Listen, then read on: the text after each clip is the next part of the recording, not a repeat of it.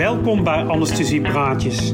Ik ben Koen en in deze podcast spreek ik mensen die je alles willen vertellen over ons prachtige specialisme.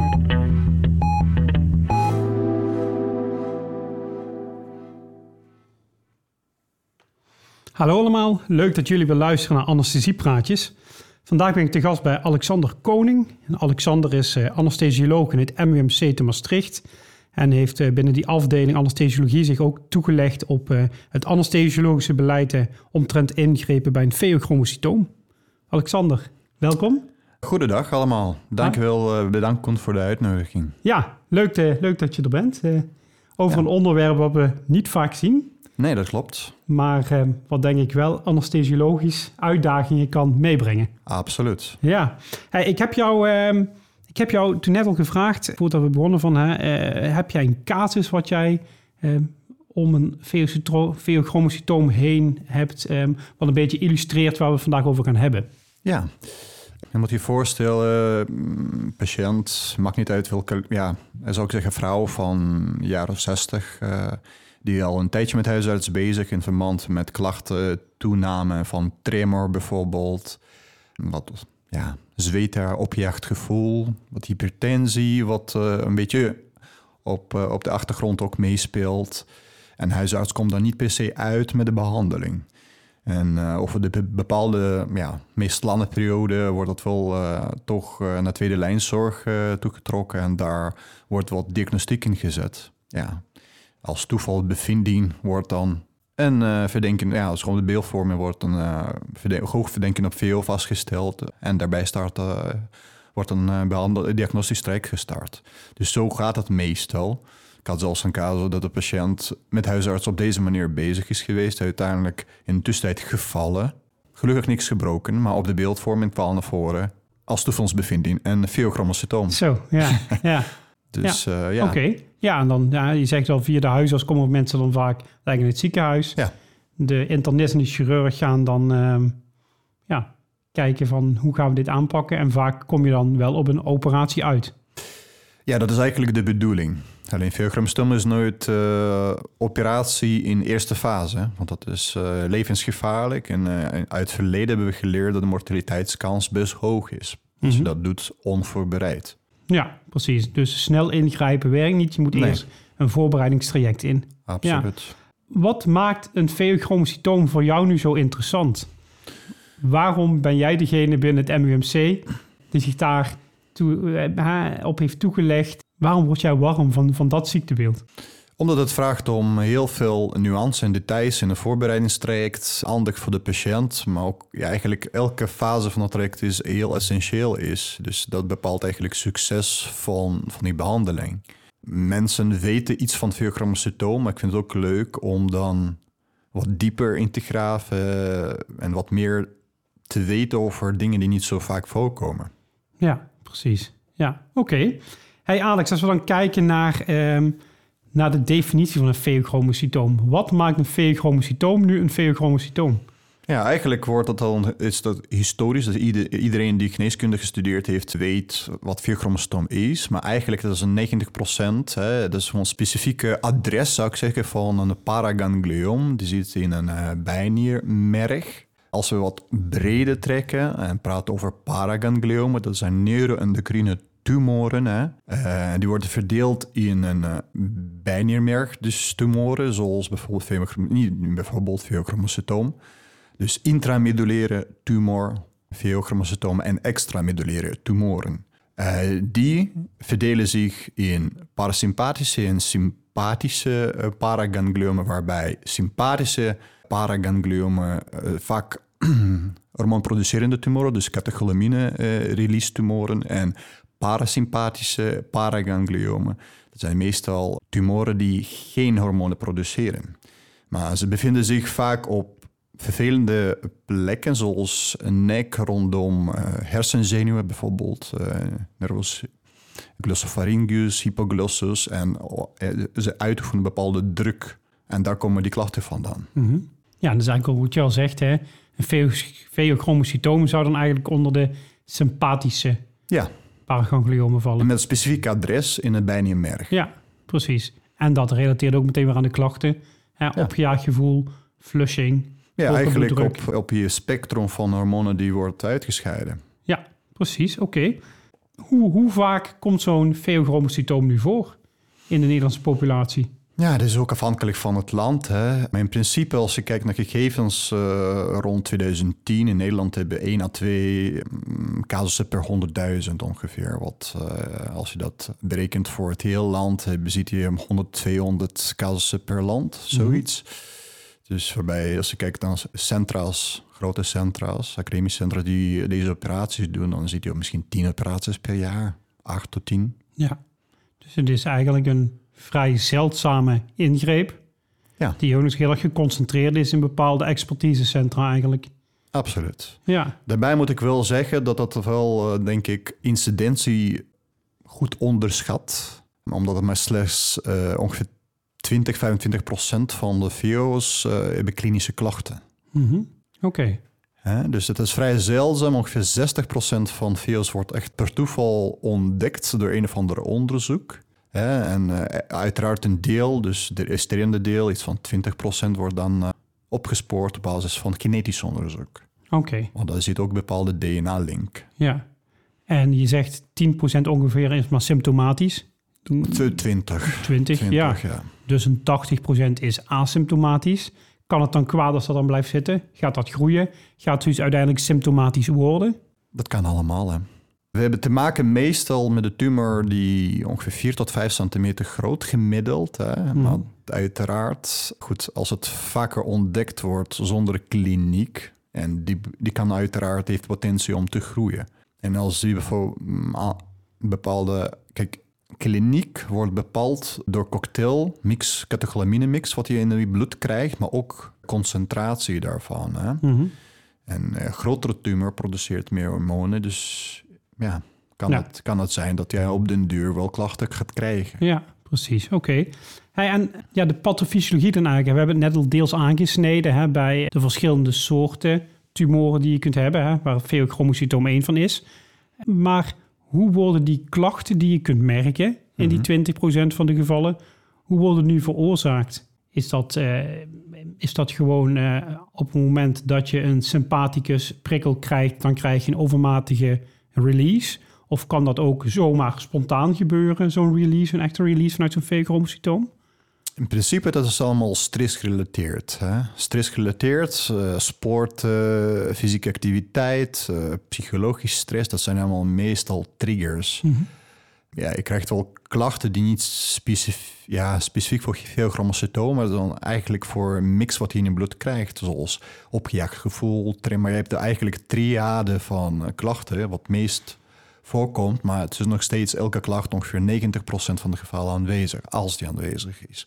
Dus bij hypertensie hebben we te maken met eh, hartkloppingen bijvoorbeeld, overmatig eh, zweten, diaforese in het Latijn, of eh, hartkloppingen en zweten en hoofdpijn was het. Ja, precies. Dus die mensen, ja, meestal hebben dan voornamelijk last van hoofdpijn en daar begint het mee. En de rest wordt dat minder opgemerkt of aandacht aan besteed. Mhm. Oké. ja, en dat hoeft niet per se direct gewoon zo'n enorm overshoot dat iemand denkt, oh, ik ga nu dood aan. Dat ontstaat langzaam en dat is een chronisch proces. Ja. En dus stressgerelateerd. Ja, Dus een feochromocytoom opmerken op de bank terwijl je boer zoekt vrouw kijkt, dat komt niet zo vaak voor. nee, denk ik niet. Nee, oké. En dan gaat zo iemand naar de huisarts toe Ja. met eigenlijk klachten die niet meteen aan een feochromocytoom zijn gerelateerd. Hè, ik, eh, dokter, ik heb hoofdpijn, ik heb hartkloppingen. Dan wordt wat onderzoek gedaan bij de huisarts waarschijnlijk, wat, wat labonderzoek, lichamelijk onderzoek. Er wordt niet zo vaak iets gevonden. En Nee. niet elke huisarts denkt aan feochromostoom direct. Ja, het staat, zou ik zeggen, niet in de top 5 op je lijst als je een huisarts komt Nee, met deze precies. klachten. Dus als je differentiaal diagnostisch denkt rondom een feochromocytoom, wat zijn dan de, de highlights die, eh, die in de top 5 wel staan dan? Ja, je kan van alles nadenken. Hè? Dus of er- je kan dat beginnen met eh, niet gereguleerde bloeddruk. Ja, sommige mensen zijn ze gewoon moeilijk in te stellen. Ja, als je zegt of er overmatig zweten, kan wel denken in deze richting. Dat is meer interne geneeskunde, DD wat je kan opstellen. Ja. Huisarts, misschien moeilijke situatie thuis. Eh, het wordt van alles nagedacht, uiteraard. Precies. Dus eigenlijk alles, ja, plat gezegd, alles wat met hoofdpijn, Ja. hartkloppingen te maken heeft, kan eigenlijk ja. Ja. zitten. Migraine, spanningshoofdpijn, ja. En dan Ja. krijgen ze behandeling daarvan. En in eerste fase sowieso afwachten. Mhm. Oké. En hoe, hoe stel je dan uiteindelijk de diagnose? Is, is daar, is daar een, een, een bepaalde aanloop voor? Ja, absoluut. In principe, je moet wel aanleiding tot een diagnose hebben. Als we het over eh, bijvoorbeeld plus min 20% eh, van diagnoses het hebben, dan is het wel eh DNA gerelateerd, althans genetisch onderzoek vindt plaats. Er zijn wel een aantal syndromen die sterk gelinkt zijn met pheochromostomen. De meest bekende is MEN2-syndroom, dat is gewoon multi-endocrine neoplasma syndroom type 2. Ongeveer 50% eh, van de mensen met deze syndroom hebben pheochromostoma's. Mhm. Een neurofibromatose type 1, dat is ongeveer ja, volgens mij 2 tot 4 procent, als ik me niet vergis. Je hebt dan eh, van Hippel-Lindau syndroom. Die is ook een 20, 30 procent uit mijn hoofd eh, link. En wat minder, nog andere genetische syndromen die gelinkt zijn aan, aan veel ontwikkelen van veel, of hebben pheochromocytoom. Ja. Dat staat wel allemaal op de lijstje van, eh, ja, van interne en geneticus die het onderzoek eh, doet. Ja, oké. En dan de, de mevrouw uit de, de casus hè, van, van zojuist, die 60 jaar is eigenlijk in principe niks heeft. En die wordt eigenlijk via de huisarts naar de internist verwezen. Mhm. Wat gaat die internist dan doen om achter het pheochromocytoom te komen? Want ik denk niet dat een internist meteen iemand een CT-scan aandoet om te kijken van god, wat, wat zien we allemaal in het lichaam zitten? Ja, ze werken hun DD's af. hè, En in principe op een gegeven moment staat op je lijstje eh, mogelijke neuroendocrine tumor. Dat hoeft niet per se direct een pheochromocytoom te zijn. Hè? Mhm. En dan zetten ze beeldvorming in. Dat kan CT zijn. Als je wat meer idee hebt wat je kan verwachten en waar specifiek, misschien MRI zelfs. Ja, mm, radiologen hebben ook aanvinklijstje wat met hoge verdenking op pheochromocytoom. Maar ik bedoel hoe die tumor zich ja, gedragt op de beeldvorming, althans hoe die eruit ziet. Als dat je hebt, dan heb je ook PET-CT, dus dan wordt een speciale mix gedaan. Dat is ook eh, iets wat niet elke laboratorium, niet elke laboratorium kan.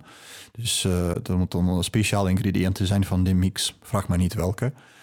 Nee. En dan wordt eh, ja, beeldvorming gedaan met die mix, waarbij je ziet gewoon eigenlijk waar die tumor is. Want ongeveer 10% van VO's, chromocytomen, kunnen wel bijvoorbeeld bilateraal zich bevinden of op andere locatie. Mhm.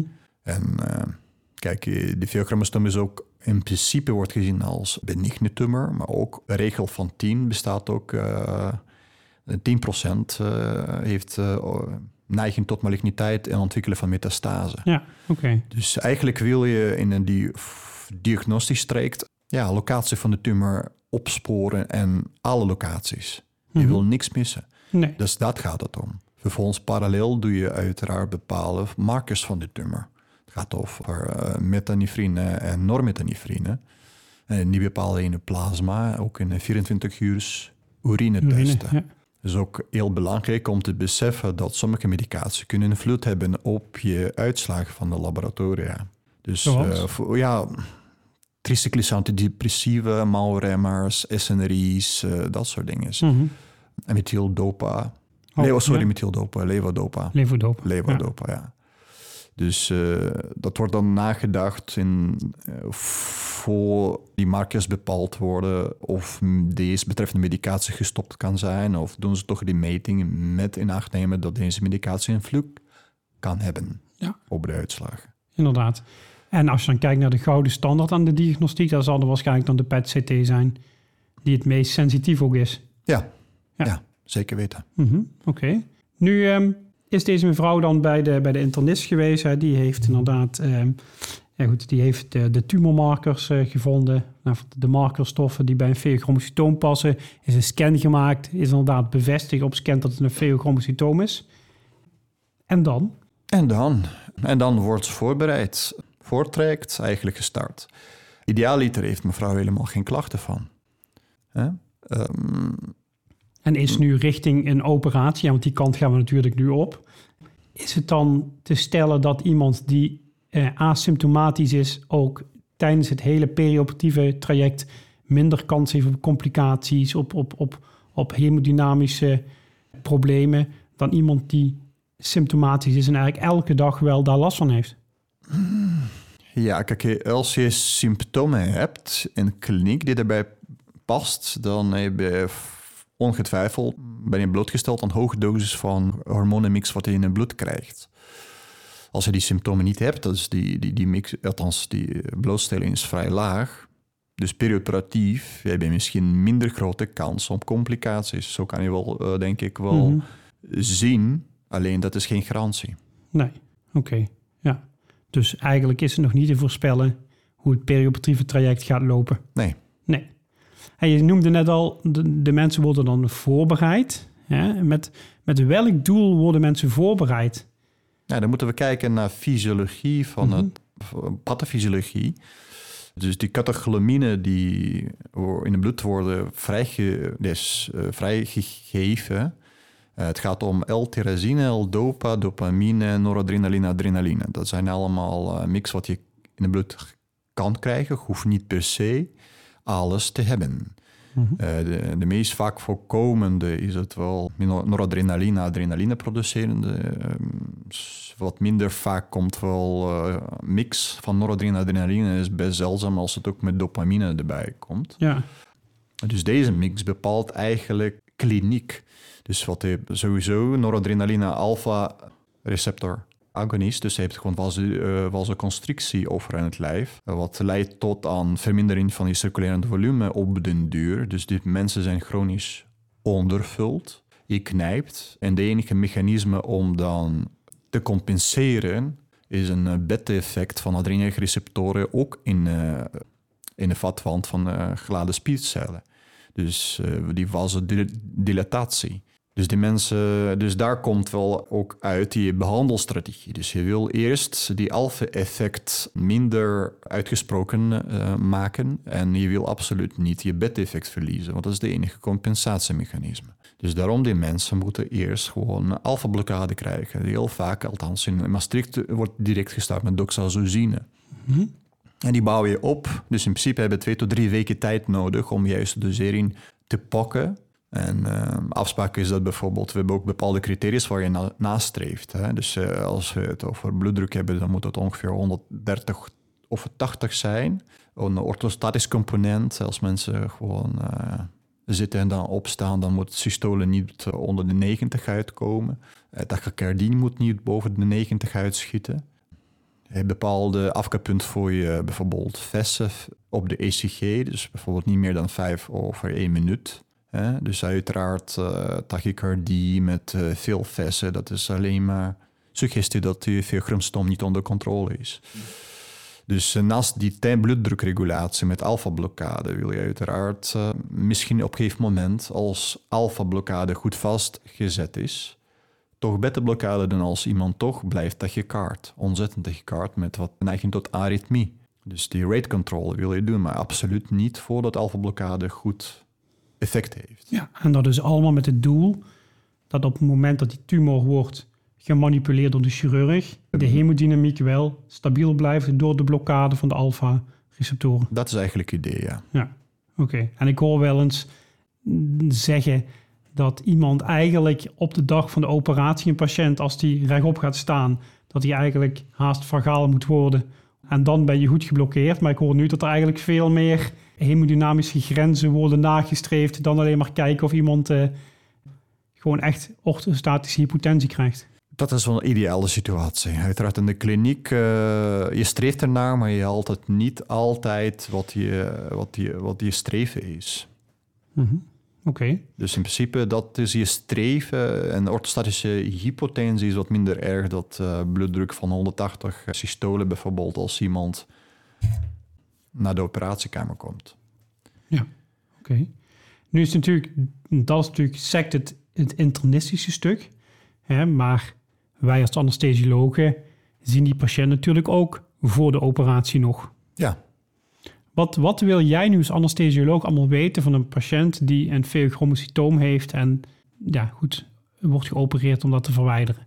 Los van de standaard dingen als uh, voorgeschiedenis, medicatie, eerder anesthesie. Ja. maar wat, wat zijn nu specifieke dingen waar jij op gaat letten? Kijk, we zien deze patiënt, terwijl ze zijn al bezig met voorbereidingstraject via interne geneeskunde in ons centrum. Gelukkig hebben we goede connectie met betrokkenen partijen, zowel uh, endocrine chirurgen als interne geneeskunde. Dus ik word dan vaak uh, al op de hoogte gesteld van een lopend traject, uh, traject en, en, voorbereidingstraject van de patiënt. Maar in principe, onze screening, bedoeling van onze screening is een beetje evaluatie van, van, van de behandeling die al die interne geneeskunde heeft het al, al in gang gezet. Dus we kijken naar symptomencomplex. Vaak kan je wel dat vergelijken op basis van de cursus in eerste opname of uh, ja, de cursus van interne geneeskunde met klachten. En dan zie je wel, zijn ze klachten verdwenen? Ja, nee, in welke mate? Je kijkt inderdaad, dus aan, je begint zoals altijd in de screening hè, met afname van anamnese. Je kijkt naar medicatie, je kijkt naar effecten, vervolgens ga je naar lichamelijk onderzoek en dan ga je ook zelf meten. Wat ze ook meten, dat kan je ook terugvinden in, in, een digitale dossier van de patiënt.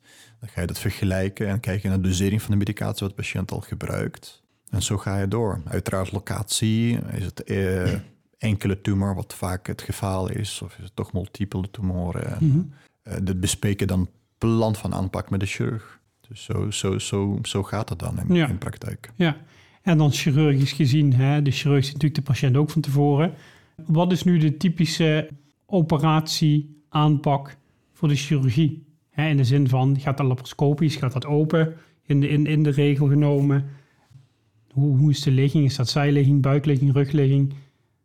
In principe hier geldt ook een regel van hoe minder prikkel, hoe beter.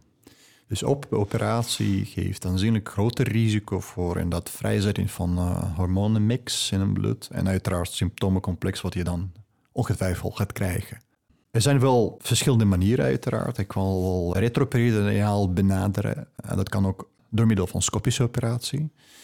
Alleen dat is best ingewikkeld technisch aspect. En in onze kliniek doen we transperitoneaal, dus uh, het is een beetje zijligging. En dan uh, laparoscopisch uh, via de buikholte richting hm. tumor. Oké. ja. Open kan ook eigenlijk de grote tumor, grootte van de tumor bepaalt, kan het scopisch of niet, of deels scopisch. Idealiter doe je vrij prepareren inderdaad laparoscopisch, want dat geeft het minste effect op je hemodynamiek tijdens de mhm. operatie. Ja, oké. En wat jij net al hè, in het begin zei, de symptomen bij een feochromocytoom, als die symptomatisch is, dat is vooral stressgerelateerd. Ga jij zo'n patiënt dan voor de operatie ook nog iets geven van anxiolytica. Om, om de patiënt zo stressvrij mogelijk op elkaar te krijgen. Want dat is natuurlijk een hele ingreep. En iedere operatiepatiënt zal denk ik herkennen dat het best wel een stressvolle gebeurtenis is. Om op zo'n kamer te komen met heel veel mensen. En er gebeurt iets wat je niet elke dag ziet. Um, ga je dan extra erop letten nog bij iemand die een feochromocytoom heeft? Ja, en dat staat ook in onze protocol. Dus eh, de patiënten voor dag van de operatie, het liefst een paar dagen voor de operatie, want ze liggen al, zoals ik gezegd heb, een paar weken opgenomen als het goed is. En dat is wel goed. Dus ze krijgen gewoon benzodiazepines. En uh, zodra patiënt op de operatiekamer is, kan je altijd nog wat sedatie bij starten, uh, anxiolyse toepassen, welke vorm dan ook. Dus we zijn allemaal anesthesiologen, er zijn zoveel verschillende manieren om patiënt uh, medicamenteus, inderdaad, stress te reduceren. Ja, dus extra belangrijk nu. Ja. Ehm, als we dan gaan kijken naar het, naar het interoperatieve stukje, zijn er dan specifieke dingen waar jij op let bij de inleiding?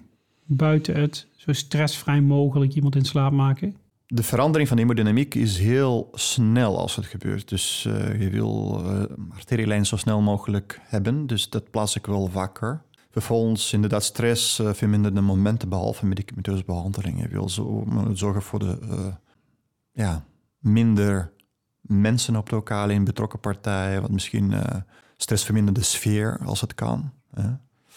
Dus je, hebt, hebt een goede IV-toegang nodig, je hebt arterielijn nodig, want dat is jouw hemodynamiek.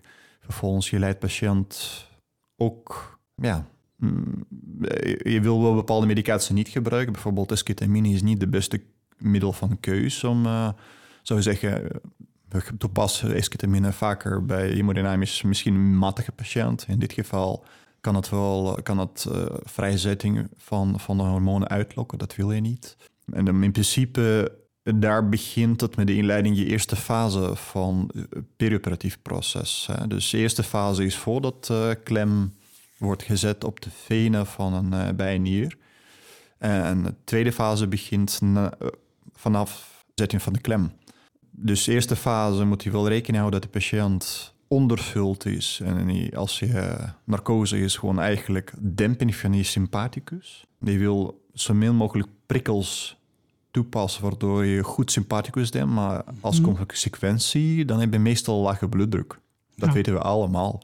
Die mensen zijn goed ondervuld. Ik ga ervan uit dat de patiënt ook goed geblokt is. Betekent dat zijn afterlock is er wat minder aanwezig. Dus die kans op hypotensie is aanwezig, degelijk. In theorie, in praktijk, eh, dat valt reuze mee, moet ik eerlijk zeggen. Die mensen worden ook uh, eh, 24 uur van tevoren uh, krijgen ze ruim infuus van 2 liter van interne geneeskunde. Vervolgens, ik begin altijd ook aan met wat colloïden. Geef uh, iets van 500 milliliter langzaam lopend. alweer, hè? Je moet wel opletten, want bij veel gramstomen kan je wel te maken hebben met cardiaal matige patiënt, ook leeftijd, cardiomyopathie. Dat wordt allemaal uitgezocht in, uh, in de voorgaande fase. Mhm. Ook transtrocale echo's worden gemaakt. Hè? Dus dan weet je dat. Uiteraard, je gaat niet iemand vullen die cardiomyopathie heeft en hartfalen. Dus dat moet je allemaal meenemen in je overweging van hoe ga je dat aanpakken. Ja, dus, uh, en, maar uh, ook meteen de helft van je anesthesie is natuurlijk ook je voorbereiding. Hè, dat doe je natuurlijk preoperatief op de poli al. Wat leg jij allemaal klaar op jouw kar, op jouw medicatieblok, voor een feochromocytoom OK? Ja. Dus zoals ik gezegd heb, de volkbalans, dus dat mhm. is uh, één. Die is wel liberaal bij deze patiënten. Vervolgens hebben we wel middelen nodig om uh, bijvoorbeeld magnesium. Dat is wel een goede middel die eigenlijk dempt een beetje vrijzetting van hormonenmix. Uh, die werkt ook antiaritmisch. En ook voor de pijnstillering moet je alleen uh, opletten dat als je veel magnesium geeft, dat ook verleen kan geven aan je spierverslappers. Het vervolgens middel van keus in behandeling van hypertensie is uh, ventolamine.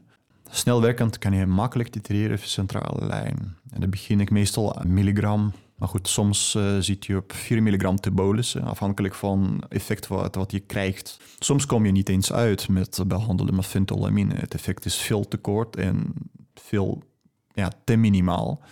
Dan moet je iets erbij starten. En hoe werkt ventolamine?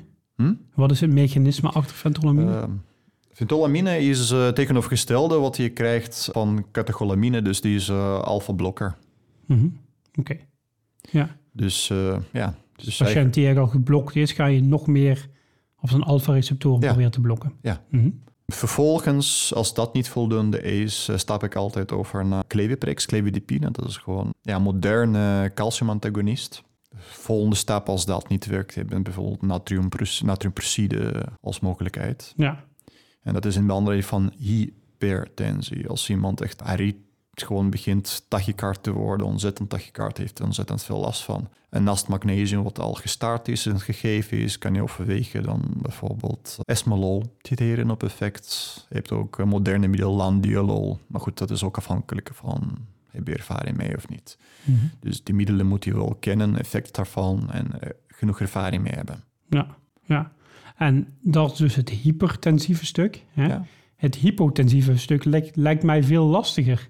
Want die patiënt die is al op zijn alfa-receptor geblokkeerd.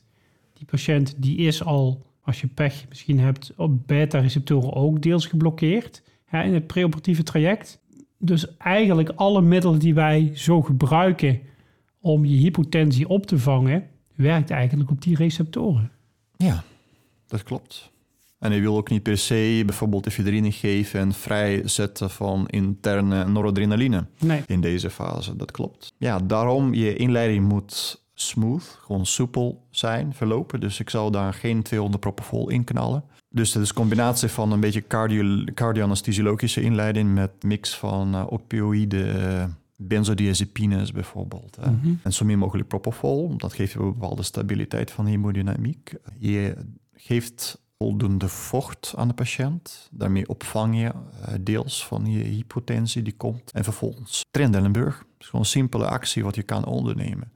En zoals ik gezegd heb, in principe valt het reuze mee, die hypotensie Mhm. wat die veroorzaakt, als je dan inderdaad voorzichtig in leidt, zou ik zo zeggen. Ja. ja. Wat zijn nu intraoperatief de momenten waarop jij als anesthesioloog extra alert moet zijn? Elke manipulatie van de chirurg. In principe, je begint met je eigen handelingen, invasieve handelingen zoals intubatie. Je kiest voor de meest efficiënte voor jou dan een manier. Dus voor jou wat het het beste werkt, want de tube moet in één keer in, zonder eh, onnodige manipulaties. Dus geen moment voor oefenen. Vervolgens, eh, elke manipulatie eh, veroorzaakt door chirurg. Dus dan begin je met uh, pneumoperitoneum, opblazen van de buik. Dat kan wel effect hebben op je hemodynamiek. En de meest uh, uitgesproken hemodynamische consequenties zie je uh, bij, uh, bij het vrij prepareren. Bij het vrij prepareren rondom tumor in chirurg, in ons centrum in ieder geval, we communiceren heel goed met elkaar. Dus in de eerste fase tot op de venen van de bijnier geklemd is en hemodynamisch zeg maar wordt gestart tweede fase en de patiënt stabiel is, blijft de anesthesioloog op de operatiekamer. Dat is mm -hmm. één tafelsysteem. Dus dat is niet uh, zoals bij al andere operaties of flexibele tweekamersysteem dat je uh, ingeleid hebt en uh, alles is goed, ga, loop ik even weg. Zo werkt dat niet. De stressverhogende momenten vanuit ons als anesthesie zijn belangrijk om goed te waken. En op het moment dat die chirurg begint te manipuleren en steeds dichter bij die tumor in de buurt gaat komen, ja. Ja, dat zijn natuurlijk ook de momenten dat die tumor kan worden geraakt of in elk geval hè, ja. wat prikkeling kan krijgen. Ja, en je merkt het wel. Dus stel dat ik ineens uitschieters heb van tensie. En dan zeg ik tegen chirurg dat hij moet eventjes stoppen met prikkelen. Dan en tijd geven aan mijn medicatie, want dat werkt ook niet direct. Hè? Dus uh, dat, is, dat is allemaal snel werkende middelen, maar ze hebben ook een beetje tijd nodig om ja. in te werken. Ja. Dus op die manier ga je dan door met vrij prepareren. Dus als die consequenties hoog genoeg zijn, dan moet je wel inderdaad met pauzes doorgaan totdat het vrij geprepareerd is. En Mhm. dan wordt er gezegd, ja, nu zet ik klem op de venen. En dan kijk je wat gebeurt met de hemodynamiek. Want uh, in theorie kan het zijn dat het niet maar één, maar meerdere voedende venen aanwezig zijn. Dus eenmalig klem betekent niet dat het helemaal klaar is. Ja, dus hij klemt en dan ga jij goed op de hemodynamiek letten. En dan gaat die chirurg die tumor dan manipuleren om te kijken of, of, of Ja. er nog Ja. vrijzetting Dus of, of is alles, richting het systeem. alles precies uit elkaar Mhm. nu. En dan zie, ziet hij helemaal geen andere voedende venen, althans afvoerende venen van de tumor. Mhm. Als dat zo is. En het dan- is dus niet zo, je zei net al, ja, ja, wij gebruiken vooral snelwerkende middelen. Je hebt toch even tijd nodig om in te werken. Het is niet zo dat je preventief, als die chirurg aangeeft, ik ben nu bijna bij de tumor, dat je al een perfusor start met welk middel dan ook, of dat je de spuit al in je hand hebt, alvast een, een eerste oplaaddosering geeft om problemen voor te zijn. Dus je wacht echt van wat is het effect van die tumor op het lichaam en op de hemodynamiek voordat je pas handelt. Ja, kijk, ik ver- ik vergelijk het even met als je een, een, een ouder iemand anesthesie geeft, dan zijn we vrij, vrij vaak geneigd om te zeggen, nou, hè, die inductie, dat kan best wel wat hypotensie veroorzaken. We laten alvast wat noradrenaline meelopen tijdens de, tijdens de inductie, want dan vangen we die klap op. Kan me ook voorstellen dat als je weet, die chirurg gaat dadelijk aan die tumor rammelen, dadelijk schiet die bloeddruk omhoog. Ik begin alvast die patiënt wat voor te bereiden op wat komen gaat. Dat klopt deels wat je zegt. Alleen moet je je voorstellen dat de halfwaarde tijd, plasma halfwaarde tijd van uh, noradrenaline adrenaline, eh, is ongeveer twee minuten. Dus dat is allemaal hele korte en pieken wat die in het bloed krijgt. En de hemodynamische eh, consequenties, die zie je ook niet altijd. En effect van vrijzetting van hormonen is ook heel individueel. Dus je kan natuurlijk wel preventief al ventolamine spuiten. Eh, Maar stel dat dan vrijzetting van hormonen is beperkt, dan heb ik een hele diepe hypotensie veroorzaakt. Ja, En die moet ik wel ook opvangen. Dan, eh, is dat, dan begint dat een beetje yo-yo-anesthesie. nou, van, die eh, allebei de uit te trekken, zeg maar. Precies, Ja. en dat Mhm. is nooit goed. Nee, dat klopt. Ja. Dus dat is heel lastig. Je probeert een beetje voor te zijn, voornamelijk door eh, vochtbalans in orde te brengen. Maar meer dan dat is het lastig. Mhm. En jij reageert inderdaad op alles wat er gebeurt op elkaar. Beginnend bij intubatie, pneumoperitoneum, krijg je langzamerhand het idee waarmee, waarmee je te maken hebt op dat moment. Wa- Wat voor tumor het is, eh, wat voor effecten geeft dat, eh, elke manipulatie op de tumor. En soms heb je hele stabiele anesthesie, gek genoeg, bij fibromastoma's. Die relatief, rela- redelijk groot zijn. En andersom bij kleine tumoren die je van tevoren denkt... ja, dat moet echt moet meevallen. Je ontzettende hemodynamisch uitdagende casuïstiek. Ja, precies. Eigenlijk is er geen lijn op te trekken. Nee. Nee. Als die chirurg nu dan die veen heeft afgeklemd en nou, je merkt voor de rest geen verdere hemodynamische veranderingen, dus waarschijnlijk is er maar één vat geweest en die chirurg die haalt die tumor eruit. Hè? Ik kan me voorstellen, dan kun je wel nog enigszins wat hemodynamische verandering krijgen. Maar dat lichaam is natuurlijk wel gewend aan dat veochromocytoom. Hè? Bij elk stressverhogend moment in de jaren voor die operatie schoot die bloeddruk omhoog, kreeg je daar symptomen van als je nog pech had. Hoe reageert dat lichaam nu nadat die tumor eruit is? Merk je dan een, een hypotensie die je dan gaat krijgen, die ook postoperatief nog kan doorzetten? Of, of wordt dat toch wel vrij snel hersteld, die balans in het lichaam? Kijk, soms wel, soms niet. Het heeft te maken, in het verleden hebben we wel als alfa-blokkade in het voortraject landwerkende middelen gebruikt. En ik kan je voorstellen dat het effect gewoon langer duurt, zelfs als je fibromastom niet meer hebt. Tegenwoordig eh, gebruiken we relatief kortwerkende middelen. En met eh, adequate voorbereiding zie je dan eh, milde tensiedaling, die op zich wel acceptabel is. En dat bedoel ik dan ja, gemiddeld 65, 70 min bij wijze van. Die kan je wel ja, onderhouden. Dus niet per se zo'n echte diepe hypotensies heb ik niet echt vaak meegemaakt. Nee. Uiteraard, het is een aandachtspunt voor na de operatie. Dat is ook reden waarom hebben die mensen 24 uur medium care nodig. Hemodynamische monitoring, want ze kunnen nog steeds afhankelijk zijn van uh, vasopressie bijvoorbeeld. En die kan je langzaam, langzaam afbouwen op basis van je... Uh, je moet wel iets gebruiken, dus je kan niet die patiënten continu vullen, vullen, vullen. Hè. Je moet wel iets, uh, toch kijken naar het hart. Op een gegeven moment, uh, transthoracale echo is goede hulp, een middel voor na de operatie. Je kan ook pico aansluiten, andere cardiac output metingen toepassen. Mm. Tegenwoordig hebben we genoeg, sowieso in academische centra. Dat is wat betreft bloeddruk. Hetzelfde geldt voor ja, bloeddruk, voornamelijk bloeddruk. Je moet voorstellen dat iemand die al jaren loopt met veochromostoom en uh, hoge catecholamine-niveau in het bloed, heeft ook op insuline-effect. Ja, de mens, mensen worden dan relatief insulineresistent, ze ontwikkelen DB2. Er wordt ook met behandeling gestart bijvoorbeeld. Hè. Maar na de operatie, dus hebben ze een relatieve hyperglycemie in het leven. En na de operatie is deze rem weg. Dus ze zijn niet meer relatief insufficiënt voor insuline. Dus insuline komt aan en glucose wordt verwerkt. Dus uh, ze hebben ontzettend groot risico voor hypoglycemische momenten postoperatief. Daarom worden ze ook gemonitord. De eerste 12 uur à 2 uur en daarna wordt het uitgebreid mm. naar 4 uur, elke 4 uur glucosecontroles. Om dat goed in de gaten te houden. Oké, okay. ja. Dus dit is vooral dus je, je, je tensie, ja. schommelingen en vooral dus hypotensie postoperatief. Ja. En richting je glucosehuishouding. Dat zijn eigenlijk de twee dingen die bovenaan staan in je postoperatieve zorg. Theorie kan je ook bedenken dat als iemand continu sympathisch geprikkeld is en heeft misschien een bepaalde... Moet je je voorstellen, opgejaagd gevoel, zweten. Dat zijn altijd mensen die uh, zo'n ADHD-achtig patroon uh, mm. hebben qua, qua gedrag. Dus als die sympathicus wegvalt, kunnen ze behoorlijk somnolent worden in theorie. Ja, dat, ook het sterrend effect van je, van je anesthetica uiteraard. Maar dat kan ook absoluut rol spelen. Ja, oké. Okay. En je gaat dus 24 uur postoperatief dan eigenlijk nog op de medium care monitoren. Ja. En daarna verwacht je eigenlijk dat de grootste schommelingen en problemen voorbij zijn.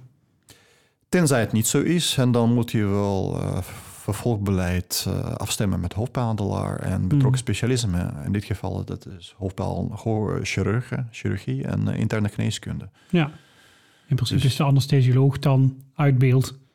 Tenzij ja, na 24 een, uur, ja. een beetje wel, ja. Mm -hmm. Oké. Okay. Alexander, ik denk dat wij redelijk het veochromocytoom compleet hebben. Ik weet niet of jij nog aanvullingen hebt, dingen die er nog bij horen.